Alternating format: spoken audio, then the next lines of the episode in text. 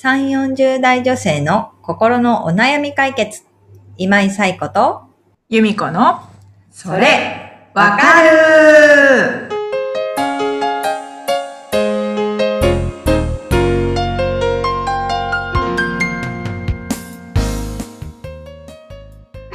というわけで、えー、第3週のそれわかるが始まりました。あ、10月第3週です。はい。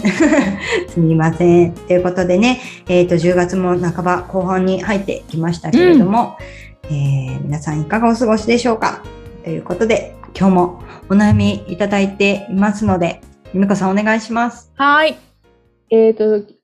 今日のお悩みは、まっちゃんさん34歳の方からです。はい。母親の介護に疲れてしまいました。私は一人っ子で、父は私が32歳の時に癌で亡くなりました。大学卒業後、ずっと一人暮らしをしていましたが、今年に入って母も癌が発覚。コロナ禍でもあり心配なため一緒に暮らすようになりました。父がいなくなってから精神的にも弱った母は、精神的にも私に頼るようになりました。親孝行のタイミングだと思う反面、リモートワークで24時間母と一緒毎日一緒にいるとすごくストレスです。また、そんな母を置いて出かけるのも申し訳なく感じ、最近は彼氏にも会えません。ストレスが溜まる一方です。うまく息抜きするにはどうしたらよいでしょうか？というお悩みをお寄せいただきました。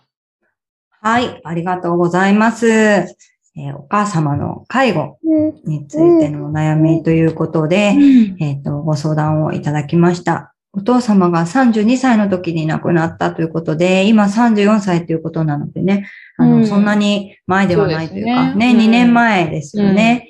で、まあそういう中でお母様にも今年に入って癌が見つかったっていうところで、あの、まっちゃんさん自身もすごく、まあショックも大きかったと思いますし、うん。あの、心配もあると思うんですけれども、なんか、あの、いただいたご相談からは、本当に親孝行のために、その、お母さんの期待に一生懸命応えようって頑張っている、なんか姿が、あの、見えるようなうん気がしました。そうですねで、うん、そのことは本当に、あの、素晴らしいし、お母さんにとってみたら娘のそういう気持ちって、まあ、とっても嬉しいだろうなと思うんですよね。で、あの、そこはね、あの、自分で頑張ってるっていうところも、まずは、あの、認めてあげるっていうところが大事だと思います。で一方で、あの、心身ともにね、疲労を訴えているわけですよね。で、あの、自分はどうしたいっていうこと、お母さんがこうしたいっていうから、こうしてあげようっていう気持ちあると思うんですけども、ご自身はどうしたいのかっていうことも考えて、親孝行とのバランスを取るっていうのはすごく大切なことかなと思うんですよね。で、あの、精神的にお母様が弱っていて、あの、まあ、ちゃんさんにすごく頼っているっていうところを伺うと、きっとお父様にもね、すごく、まあ、仲が良くて頼っていた部分があるのかなっていうのは思うんですよね。ただし、やっぱり子供の立場とその配偶者の立場って違って、お父さんと同じようにはしてあげられないですし、そこはもう、あの、娘としての立場の中でできることっていうことを考えていくっていうことが大事なのと、あとはやっぱりそのご自身にはご自身のまあ生活、あとは仕事とかがあるわけですよね。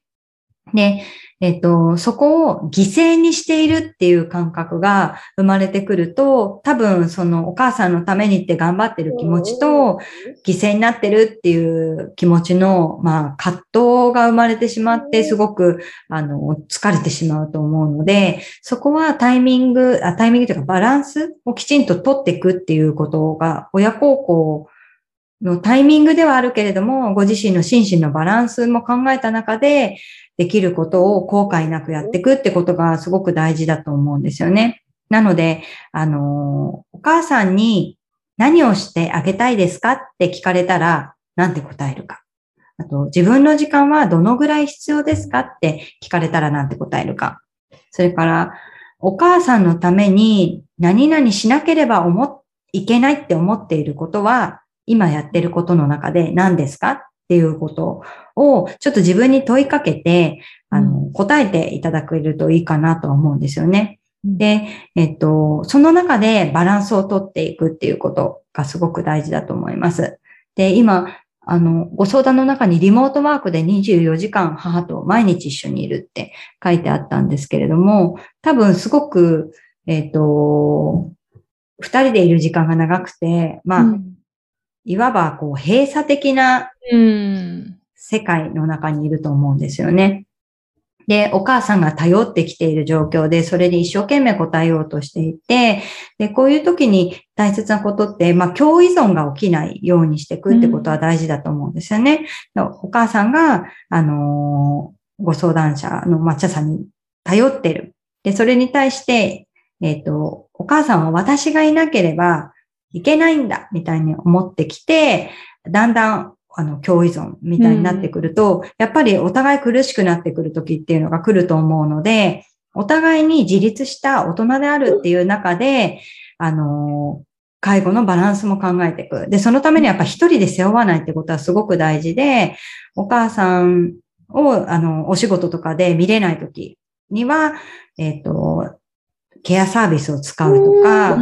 あと、そういうものも考えていくっていうのも大事ですし、あの、彼と会う時間を作っても罪悪感を持つ必要はないと思うので、そういう時間も作っていくっていうところで、自分の時間も大切にしてほしいなっていうのは思います。で、そこはお母さんもきっと、あの、納得して、あの、くれるところなのかな、理解してくれるところなのかなと思うので、まあ、うんそういうこともお母さんに話したら悪いっていうことではなくって、あの、話し合いながら、どういう形が、あの、二人の生活にとっていいのかっていうところも見ていけるといいのではないかなっていうのは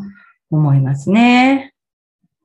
ううん。さん。何そうかですね。感じるところありますか、うん、だから、うん。あの、まっちゃん。さん。が本当に一生懸命されていて、その、お母様のために、あの、やられてるので、やっぱりご自分のじ、もう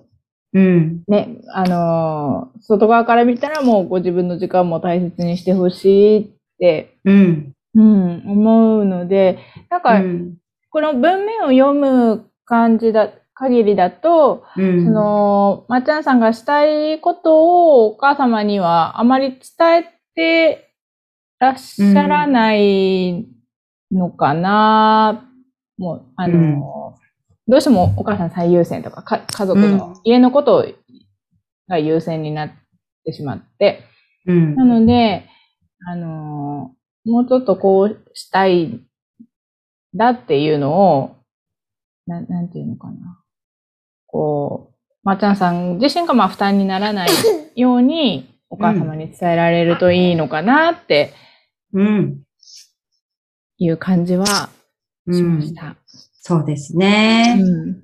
そう。なんかね、きっとご自身の、そうは言っても、こう他人には任せられないっていう気持ちとかもあるかもしれないし、うんあのね、第三者がこうやって言うほど簡単に、あの、人に任せたりすることって楽じゃないとか、簡単じゃないっていうところもいろいろあるとは思うんですけれども、でも、二人で倒れてしまったら元も子もないっていうところが、ね。うん。うんあるので、うん。さっきも言ったんですけど、バランスを取りながら後悔のないようにしていくっていうことがすごく大事なので、うん。そこは、あのー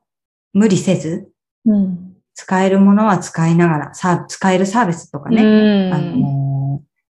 ものは使いながら、うん。まっちゃんさんも後悔のないように、今をきちんと生きてほしいなっていうのは思いますね。うん。なので、まあ、うまく生き抜きするにはどうしたらいいでしょうかっていうことなんですけども、まとめると、こう、自分がお母さんに何をしてあげたいかとか、自分の時間ってどのぐらい必要かとか、うん。えっ、と、お母さんのためにしなければいけない。うん。子供だから、娘だからしなければいけないって思ってることがあるとしたら、それはどんなことですか？っていうことを振り返ってもらって、で、自分自身の心身のバランスを取るっていううん。ところにもフォーカスしていくようにして、えっ、と、うまく生き抜きする時間を作っていくっていうところですね。うん。えぜひ、試してみて。いただきね。たいなと思いますその3つをちょっと書き出していただいてね。うんうん、うんそうそう。ね、なんか、でも、あの、お母さんにとってみたら、すごく心強い存在だと思いますし、あの、今頼れる存在でもあると思うので、その部分でね、すごく親孝行はできていると思うので、そこには自信を持っていただいて、うんご自身の心身の健康とか、そういうところにも目を向けていってもらえたら嬉しいなと思います。はい。はい、ということで、ご相談ありがとうございました。今日はね、ちょっと、あの、ゆみこさんのところの赤ちゃんが、声で、すみません。声のメッセージを送っておりますけれども。はい、あの、皆さんからの、えーご相談お待ちしておりますので、ゆみこさんご案内をお願いします。はい。番組では皆さんからのお悩みをお待ちしております。番組ポッドキャストホーム画面にイブラボラトリー公式 LINE URL を載せています。そちらを登録後、メニュー画面よりお悩みを投稿してください。皆様からのお悩みお待ちしております。お待ちしております。ということで、いろんなね、お悩み皆さんお持ちだと思うので、ぜひお気軽にお寄せいただけたら嬉しく思います。はい。はい。ということで、また1週間、皆さん頑張っていきましょう。それではまた来週。さようなら。さようなら。